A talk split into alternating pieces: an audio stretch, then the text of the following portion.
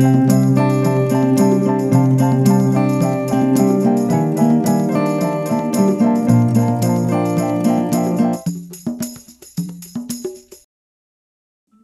everybody, and welcome to Word Affinity, a podcast which has everything to do with words.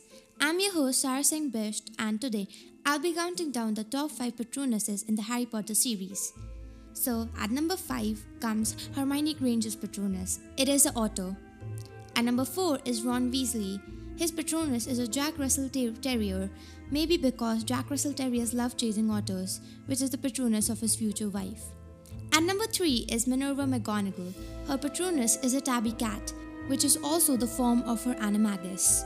At number 2 are Harry and James Potter. Their Patronuses are stags because of the family connection.